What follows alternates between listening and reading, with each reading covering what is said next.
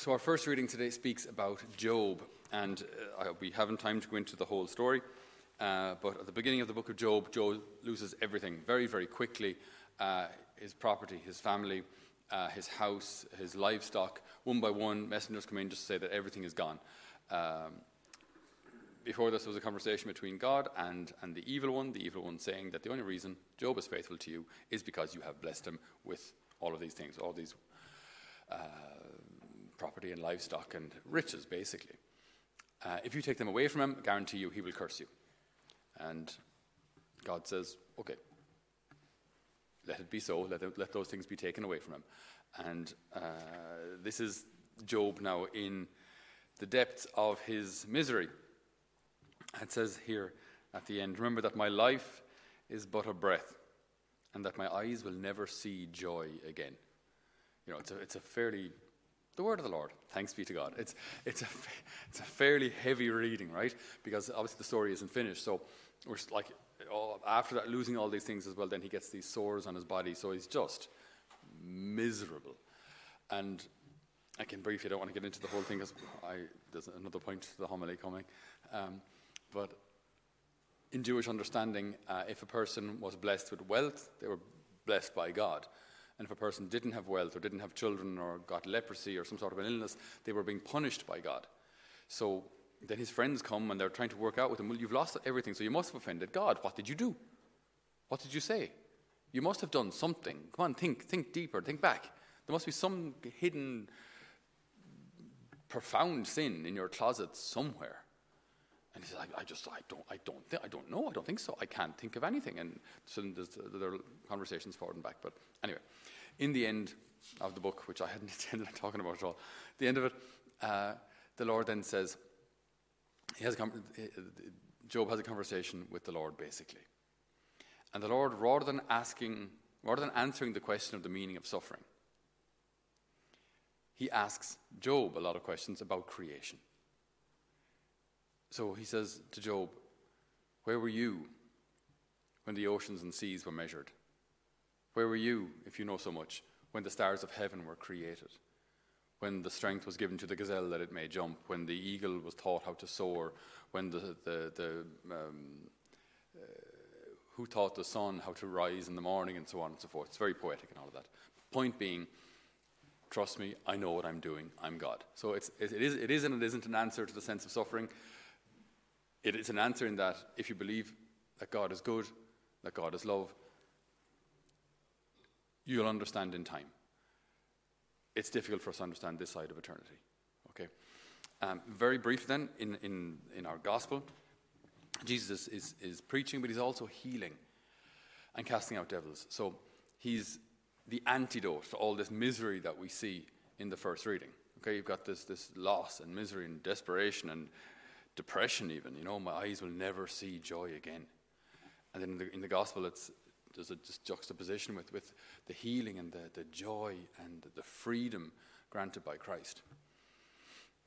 And it got me thinking about how, in the religious life, in the religious life, uh, people take, religious people take three vows. They're called the evangelical counsels, right? Poverty, obedience, and chastity. Or as the Franciscan friars, the renewal call them, no money, no honey, and you get a boss. All right? No money, no honey, and you get a boss. Uh, so, and the interesting thing about these three evangelical counsels, right, these, these vows that we take, is that these are actually supposed to prefigure heaven. Okay? It's an interesting thing because uh, when you think about poverty, obedience, and chastity, it just like it sounds like three enormous weights have just been lobbed on your shoulders, and you're bound to this life of misery and loneliness until you finally die. right? Okay? Rather than poverty, obedience, and chastity being seen as the way we live in heaven. Okay? In heaven, no one really cares um, how much stuff you have. I'm not even sure if we have stuff in heaven. I don't, I don't know if we do. Maybe we do. But if we do, it doesn't really matter. We'll have, we'll have what we need. We'll have what we need to make us happy because ultimately in heaven, God is our all in all. So everything else is just unimportant, right? So uh, I, I, I, we don't really know how things work in heaven. I mean, Are there shops? Do we have houses? I mean, Jesus says, I've gone to prepare a place for you, so eventually we'll be re- reunited with our bodies. Presumably, bodies need to sit down and lie down and eat and drink, so I don't know. But it's going to be awesome. It's going to be absolutely incredible, but it's amazing how little we know about it considering it's so important, right? But maybe it is trying to explain to a, goldfish what it's like to have Christmas dinner. Just, yeah, best of luck, like. I mean, how, how are you going to do it? Just how are you going to put it in terms that he'll understand? But look, we'll see it in time. We'll see it in time. So maybe that's just kind of, that's why so much of it is left unrevealed. Because look, you won't understand it now. You'll understand it then. Okay? And it'll be way beyond any form of comprehension that you could have had here. Heaven is going to be amazing. So the evangelical counsel is poverty, obedience, and chastity. This is what we have in heaven. Heaven, in heaven, there's a form of poverty, a form of poverty, in the sense that we have everything and we have nothing. We have everything that we have God, so we lack nothing. So everything else is just unimportant. I don't care if I've got ten pairs of shoes, one pair of shoes, if I walk barefoot. It'll be fine. It just doesn't matter, you know. So then, to understand poverty, for example, poverty doesn't poverty does not equal misery. Okay? Poverty just means that the things we have we're not attached to. So, like for example, you could live extreme poverty. You could live up in a hut and you have your little one timber bowl and your one timber spoon and your one grey habit and a big long beard, especially for the ladies. And you know, you could just be li- living in a, the lap of absolute, right? But you could be just so attached to that bowl. I love this bowl. It's like the best bowl ever, right? And even though you're living in poverty, you're really attached to this thing. And then if there's another person in the community, it's my bowl, my favorite bowl. I carved that, my bowl, not touching my bowl, right? so even though in many regards they're living poverty, they're actually not living. They've kind of missed the point of poverty. It means not to be attached to things. On the other hand, you can live in a. we live in a mansion here. Sorry, we do. Like this place is amazing. We live in an absolute mansion here, uh, but it's all at the service of God. I own a computer. It's for those who care, it's, it's got an i7 processor in it. It was actually given to me, right? It was a gift. And I use that for the glory of God. When it explodes, I'll get another one. Just, I mean, it, they're just things like, they're just there for the service of God. And once we use them for the service of God, we're not attached to them, then, then we, we understand and we're living poverty. Okay, so this, this can go for anyone, like, not just people uh, who have taken the vow of poverty, but in general, like, just to, to live with that kind of healthy, detached attitude towards things. We use them, fine, great. I mean, if you, there's, again, there's nothing wrong with having money. You can even be rich. I mean, if you start a business and it goes well, fair play to you. Well done. That's not the problem, though. But if it's my life is to get more money, and my little four-year-old wants to show me something that he just learned, he just learned to walk. I haven't time now. I'm investing money. You know what I mean?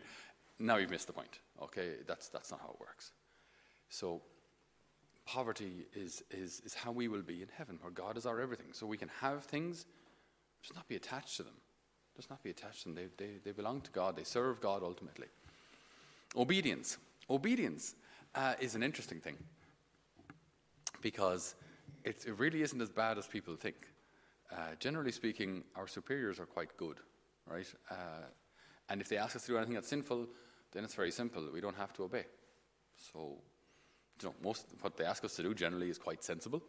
And if they ask us to do anything wrong, sinful, you don't have to obey. You know, if, you, if, if the Pope were to say, so let us all march out now and start killing those who aren't Catholic, course we don't have to do it. Like, you know, it's pretty obvious, you know. So, so obedience, it's, it's a good thing because it allows, it, it kind of, it, it's going to teach me how to temper my own will. Okay, because we all have a will, and it can be quite strong. Uh, we generally want things done our way. Obedience teaches me to, to temper that will. So to, to I have to verify, run these things by my superior before I do them. And it may be that he says no, or maybe that he says not now. I was like, oh, fine, I'm doing it anyway. Well, then you don't have the blessing of obedience. And Father Paul, my founder, would always say, like, if you don't have the blessing of obedience, then the consequences of your disobedience are your fault. You know, you did that because you didn't obey. So, like, you can't go pointing the finger, blaming anyone. You asked for permission, you didn't get it.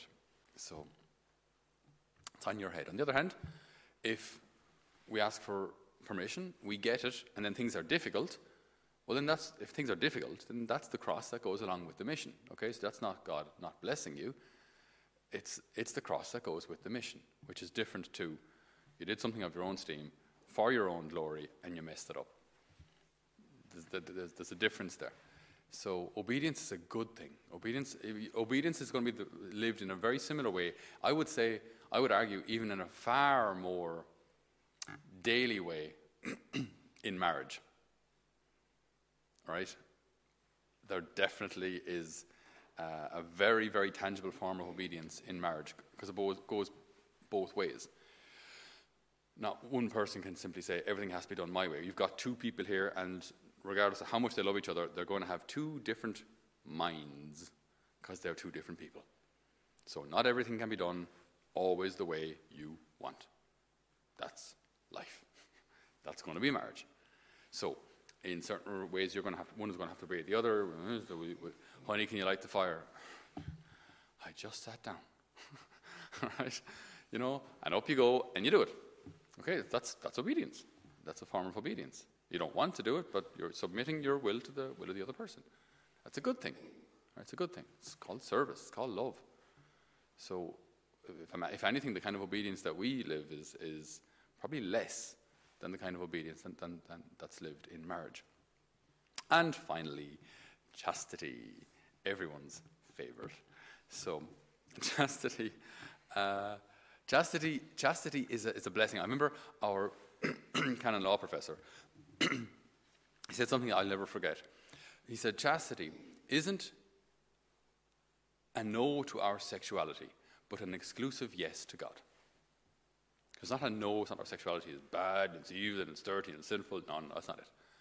It's an exclusive yes to God. Lord, I love you more than anybody else, more than any possible wife, any possible family that I could have had. I love you more. And when it's seen through that lens, it's, it's positive, it's freeing, and it's actually heavenly. Because that's how it is in heaven. In heaven, we don't take wives and husbands anymore. In heaven, God is our everything, and we are perfectly united to even our husbands and wives on earth. We're even more united to them in heaven than we were when we were here.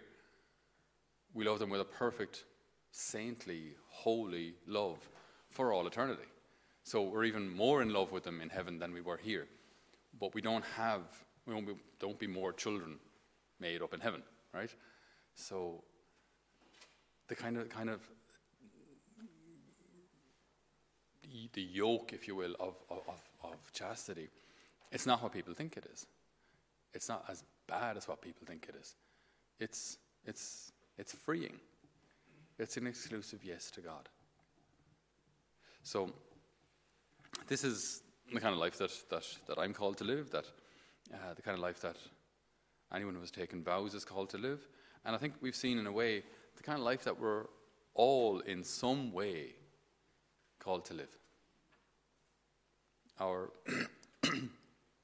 our celibacy is fairly specific to to priests and religious, but chastity, purity, everyone is called to live that. Everyone is called to live that. And so, even when we find ourselves in great difficulty, when we find uh, our lives having gone a direction that we didn't want, didn't expect, when we find that the, the cross has been laid on our shoulders, uh, and it's, it's weighing us down, it's crushing us. And lying in my bed, I wonder when will it be day? And then risen, I think how slowly evening comes. And restlessly I will fret till twilight falls. Remember that my life is but a breath, and my eyes will never see joy when things are hard and heavy. We raise our eyes to heaven. Where does my help come from? My help comes from the Lord who made heaven and earth. And then I can be at peace. Which doesn't necessarily take the cross away, but I can be at peace. like Job eventually discovered. That even though I'm weighed down, we're dealing with a loving Father who has a purpose for all things. So that which may seem difficult, like the cross, sickness, poverty, obedience, chastity, all these things that may seem negative. can turn into our greatest blessings. So we ask the Lord to open our hearts to the beauty and greatness of His will, often hidden in these things that seem so negative.